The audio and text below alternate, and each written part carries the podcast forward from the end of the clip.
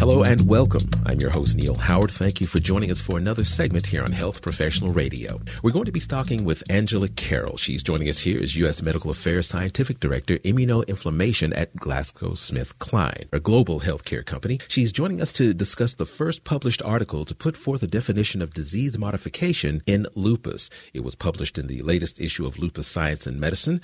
Uh, welcome to Health Professional Radio, Angela Carroll. Thank you so much for joining us. Thank you so much for having me, Neil. Well, I mentioned your your role there at GSK. Give us a brief look into your background and explain to us what lupus is and lupus nephritis as well, and talk about the differences or the connections between the two diseases. Sure. Uh, just a little bit about my background. I'm a clinical scientist by training and have worked in the rheumatology space for over 20 years now. Uh, and primarily in lupus for the, the last 12 years and delighted to be here. The first thing I'll say is, um, as we all know, the immune system is like a protector um, that helps to protect us from potential invaders like bacteria and viruses and other germs. In lupus, the immune system erroneously attacks the body's own healthy tissues. And what happens when this attack occurs is an inflammatory response. And this inflammatory response can impact many different body systems. So this can include your joints, your skin, um, blood cells, uh, brain, your heart, and lungs. Um, in addition to this, there is also lupus nephritis, and, and lupus causes lupus nephritis through the same mechanism, which is an inflammatory mediated response that attacks the kidneys and approximately 40% of all lupus patients will develop lupus nephritis at some point during uh, their lifetimes. Now, are these systems normally attacked simultaneously, or does it pick and choose which systems are going to be affected when an outbreak occurs? So, every lupus patient is different. It's mm. a very heterogeneous disease, and um, some patients may have multiple systems involved, and others may have, you know, one or two. Um, and and if you were to look, you would not be able to find two patients that look the same in lupus. It's a it's a very difficult disease to uh, diagnose as a result. What will establishing a definition of disease modification in lupus? Uh, what will it do for those diagnosed with lupus? So I think um, defining disease modification will help us identify therapies that may be considered uh, in patients. So it will help to inform both the prescribers and the patients around this. In addition, um, it also will provide an opportunity to actually harmonize future clinical trial objectives uh, as we look forward to future uh, research in the area of lupus and lupus nephritis.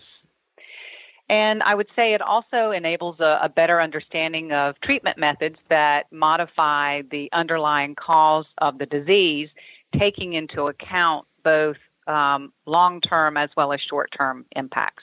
Now, knowing that you'd be hard pressed, if even possible, to find two patients that are identical in their disease uh, path. What has been the current standard of care? Were lupus patients mostly treated the same? Is that something that has been going on? Right. So we, we do have uh, guidelines currently that give an indication as to how each patient should be approached based on um, various organ systems involved and the severity of those.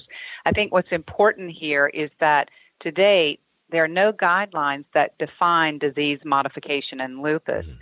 And as a result, I think many times um, healthcare providers are not exactly clear on whether or not a therapy may actually modify um, the underlying disease and the natural progress of the disease. And as a result, many times the focus becomes a very uh, short term focus where you think about how you can address quickly symptoms. And many times the reliance is on things like steroids, for example, which we know ultimately will contribute to um, long term organ damage uh, when used over time. You mentioned that most people who have lupus will develop lupus nephritis. Inflammation, I understand, but are these organs permanently damaged as a result of lupus? They are indeed, uh, many times. So we we do have different instruments that are used to assess um, organ damage, and um, the the damage that is assessed is damage that is considered to be irreversible mm-hmm. and damage that has been in place for a minimum of six months. What are some of the other impacts uh, on a person's quality of life who's dealing with lupus, other than the, the flare ups and the organ damage that you just described? I think there are so many impacts that occur in patients. Um, it's you know the quality of life, whether it's uh, at a social level or um, in you know during their work, um, and really just routine daily living. I think is is adversely impacted in many patients. Um, it could be through, uh, as you mentioned, I think pain, but also um, things like fatigue. Um, you know, would be some of the um, considerations and, and things that you would look for in patients with lupus. Who's most likely to be diagnosed with lupus? Are we talking young people, old, males, females?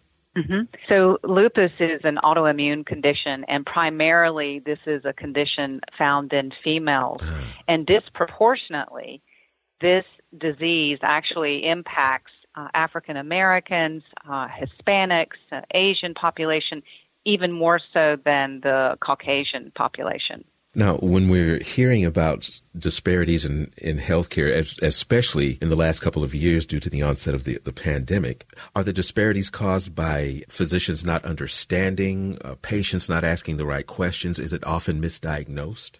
So it is often misdiagnosed, and I would say that goes across all patients. But Neil, you bring up a great point, and it's really around, I would say, social determinants. And I, I do think that there's a lot of impact that that occurs at that level, um, whether it's through the quality of care um, or just uh, an inherent bias that may occur. Um, I think all of that plays a role. I think there's so many factors that at play with lupus. So we know there are genetic components. We know that the environment certainly um, plays a, a, role, as well as uh, social determinants, as you just mentioned. With roughly 5 million people worldwide dealing with this disease, what would you say is the major takeaway from the uh, information published in Lupus Science and Medicine? Well, I would say uh, the key takeaway is that the paper is suggesting a preliminary uh, definition of disease modification, which is based on disease activity indices as well as organ damage outcomes, with the uh, latter being a key anchor when we think about the definition. And both healthcare providers and patients will hopefully have a clearer understanding of treatment methods that modify the underlying cause of the disease and um, what to look forward to long term. Can we get a website where we can learn more? Absolutely. So um, you can go to lupus.bmj.com. Angela, I appreciate you taking the time with us this morning. Thank you so much, and um, maybe we'll get an opportunity to speak again. Okay. Thank you so much, Neil. Take care. You as well. You've been listening to Health Professional Radio. I'm your host, Neil Howard, in conversation with Angela Carroll, U.S. Medical Affairs Scientific Director, Immunoinflammation at GSK. Audio copies of this program are available at hpr.fm and healthprofessionalradio.com.au. You can also subscribe to the podcast on iTunes. Listen in, download at SoundCloud, and be sure and subscribe to our YouTube channel at youtube.com Health Professional Radio.